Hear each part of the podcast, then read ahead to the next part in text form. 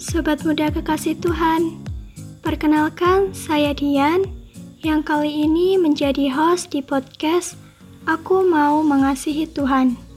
Podcast yang dibuat oleh Wonogiri Student Revival ini akan mengajak sobat muda untuk belajar mengasihi Tuhan. Podcast ini akan rilis setiap hari Jumat jam 3 sore. Jadi, setialah mengikuti setiap serinya ya.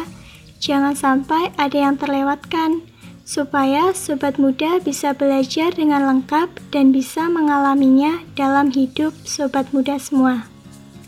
Nah, minggu ini kita akan belajar lewat segmen BTW, Bincang-Bincang Teman Weekend. Seperti BTW sebelumnya, saya tidak sendirian. Saya akan berbincang-bincang dengan tamu spesial untuk bisa belajar bersama. Siapakah tamu spesial kita kali ini? Jangan ke mana-mana ya, stay tune terus di sini. Baik, di BTW episode ini, kita akan berbincang-bincang dengan tema bercakap-cakap dengan dia. Dan saya sudah bersama dengan tamu spesial kita, yaitu Mbak Jessica Arum. Oke, kita sapa dulu tamu spesial kita. Halo Mbak Arum, apa kabar? Mbak Arum sehat ya? Halo Mbak Dian, puji Tuhan kabar saya baik dan keadaannya sehat. Puji Tuhan. Oke Mbak Arum, tema bincang-bincang minggu lalu adalah mentaati dia. Nah sekarang tema kita adalah bercakap-cakap dengan dia. Dari minggu lalu kita belajar apa ya Mbak? Dan minggu ini kita mau belajar apa sih? Lalu kita sudah belajar bagaimana menaati setiap penerapan dari firman Tuhan itu. Menang atas pencobaan dan jika jatuh dalam pencobaan kita mengakui maka Tuhan akan mengampuni. Nah, minggu ini kita akan belajar bagaimana cara bercakap-cakap dengan Tuhan di dalam kehidupan kita. Bukannya bercakap dengan Tuhan itu berdoa ya mbak? Jadi hari ini kita belajar tentang berdoa. Oh iya, mengapa kita harus berdoa? Tuhan kan sudah tahu isi hati kita. Kita harus berdoa Mbak Dian, karena doa merupakan alat komunikasi kita dengan Allah. Cara kita bertemu dengan Allah yaitu yang melalui doa. Dalam Ibrani 4 ayat 16, Sebab itu, marilah kita dengan penuh keberanian menghampiri tahta kasih karunia, supaya kita menerima rahmat dan menemukan kasih karunia untuk mendapatkan pertolongan kita pada waktunya. Dari ayat tersebut, sebagai orang beriman, kita punya kesempatan istimewa, yaitu menerima rahmat dan menemukan kasih karunia untuk mendapatkan pertolongan dari Allah. Selain itu, Allah adalah tempat perlindungan bagi orang-orang beriman. Itu tertulis dalam Mazmur 62 ayat 9. Percayalah kepadanya setiap waktu hai umat, curahkanlah isi hatimu di hadapannya. Allah ialah tempat perlindungan kita. Dari ayat itu Allah minta supaya kita mencurahkan isi hati kita kepadanya dengan cara tetaplah berdoa dan itu tertulis dalam 1 Tesalonika 5 ayat 17. Wah, ada fakta menarik ya Mbak, bahwa kita harus tetap berdoa. Dalam berdoa itu, apa saja sih Mbak yang bisa disampaikan kepada Allah? Ya, jadi ada beberapa hal yang bisa disampaikan saat berdoa. Yang pertama, kita bisa menyampaikan pujian kepada Allah karena kita menyadari siapa Allah sebenarnya. Dalam Ibrani 13 ayat 15, kita mempersembahkan korban syukur dengan ucapan bibir yang memuliakan nama Allah. Contoh seperti, Tuhan, Engkau Allah yang baik dan patut dimuliakan. Yang kedua, kita bisa menyampaikan ucapan syukur atas berkat yang kita terima dan yang dilakukan Tuhan di dalam kehidupan kita. Contohnya, Tuhan terima kasih atas berkat kesehatan hari ini. Yang ketiga, pengakuan seperti minggu lalu, pengakuan ini sama yakni mengakui dosa atau kesalahan kita, maka Tuhan akan mengampuni kita. Bisa dilakukan secara spesifik dosa apa yang kita lakukan, kesalahan apa yang kita lakukan hari ini. Yang keempat, itu mendoakan orang lain supaya kita jangan sampai berdosa karena berhenti berdoa untuk orang lain dan supaya kita bisa mengajarkan hal baik dan benar sehingga lurus jalannya. Kita bisa mendoakan orang tua kita, teman kita, sahabat, eh, kakek nenek, bahkan orang lain, bangsa dan negara itu bisa didoakan. Dan yang terakhir, kita bisa mendoakan kebutuhan sendiri. Dalam Yakobus 1 ayat 5, tetapi apabila di antara kamu ada yang kekurangan hikmat, hendaklah ia memintakannya kepada Allah, yang memberikan kepada semua orang dengan murah hati dan tidak membangkit-bangkit. Maka hal itu akan diberikan kepadanya.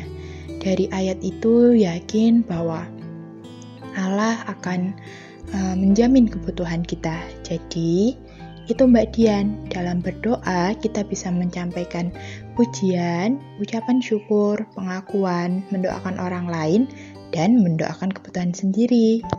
Begitu ya Mbak, ternyata banyak hal yang disampaikan kepada Allah saat kita berdoa.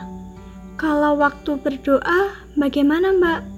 Apakah ada waktu tertentu atau pada saat tertentu saja? Tapi, bisakah Mbak kita datang kepada Allah kapan saja? Nah, benar sekali Mbak Dian. Kita bisa datang kapan saja kepada Allah. Kita bisa berdoa kepada Allah itu kapan pun dan dalam keadaan apa pun. Karena Allah itu kekal dan sampai selama-lamanya. Saat kita beraktivitas pun, kita bisa berdoa kepada Allah. Kalau saya biasanya waktu perjalanan jauh naik motor sendiri, biasanya saya gunakan untuk berdoa dan mencurahkan hati saya kepada Allah Mbak Dian. Kita boleh setiap saat datang kepada Allah, tapi kita juga perlu mengkhususkan waktu atau jam tertentu untuk datang dan berdoa kepada Allah setiap hari. Seperti jam 5 pagi setelah bangun tidur dan jam 9 malam sebelum tidur. Nah, kita sangat perlu waktu perhentian, sesibuk apa pun dan semendesak apa pun, karena tidak ada hal yang lebih penting dan lebih mendesak daripada berdoa. Wah, berdoa kepada Allah itu sangat penting ya Mbak, dan bisa kapan pun dilakukan. Nah, tadi Mbak Arum berbicara bahwa tidak ada hal yang lebih penting atau lebih mendesak daripada berdoa. Memang, apa saja manfaat dan hal yang diperoleh dari berdoa, Mbak? Nah, banyak hal yang kita peroleh dari berdoa, Mbak Dian. Allah akan memberitahukan hal-hal yang besar tidak terpahami dan hal-hal yang tidak kita ketahui. Bahkan, Allah melakukan lebih banyak daripada yang kita doakan atau pikirkan. Selain itu, dari pemazmur hasil yang dialami dari berdoa, Tuhan melepaskan dia dari segala kegentarannya. Bahkan, tertulis sangat jelas dalam Filipi 4 ayat 6 sampai 7. Janganlah hendaknya kamu khawatir tentang apa pun juga, tetapi nyatakanlah segala hal keinginanmu kepada Allah dalam doa dan permohonan dengan ucapan syukur. Damai sejahtera Allah yang melampaui segala akal akan memelihara hati dan pikiranmu dalam Kristus Yesus.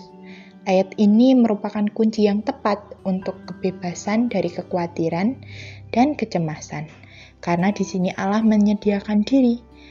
Yang bisa kita lakukan adalah menyatakan itu kepada Allah melalui doa, karena Allah memberikan damai sejahtera dan juga janji bahwa akan memelihara hati dan pikiran kita. Itu hal yang akan kita peroleh dari berdoa Mbak Dian. Dan berdoa itu sangat penting karena bentuk komunikasi kita dengan Allah. Jadi, bercakap-cakap dengan Allah itu bisa kapan pun dan di mana pun. Wah, senang sekali di perbincangan kita kali ini memberi penjelasan menurut firman Tuhan. Bagaimana kita bisa berdoa kepada Tuhan? Banyak hal yang bisa disampaikan kepada Tuhan kita bisa menyampaikannya kapan pun, dan banyak hal yang kita peroleh dari berdoa. Dan yang paling penting, tetap berdoa sekalipun tidak ingin berdoa. Terima kasih Mbak Arum untuk sharingnya. Tuhan memberkati Mbak Arum. Terima kasih kembali Mbak Dian. Tuhan memberkati Mbak Dian dan sobat muda semua. Sampai jumpa di lain kesempatan.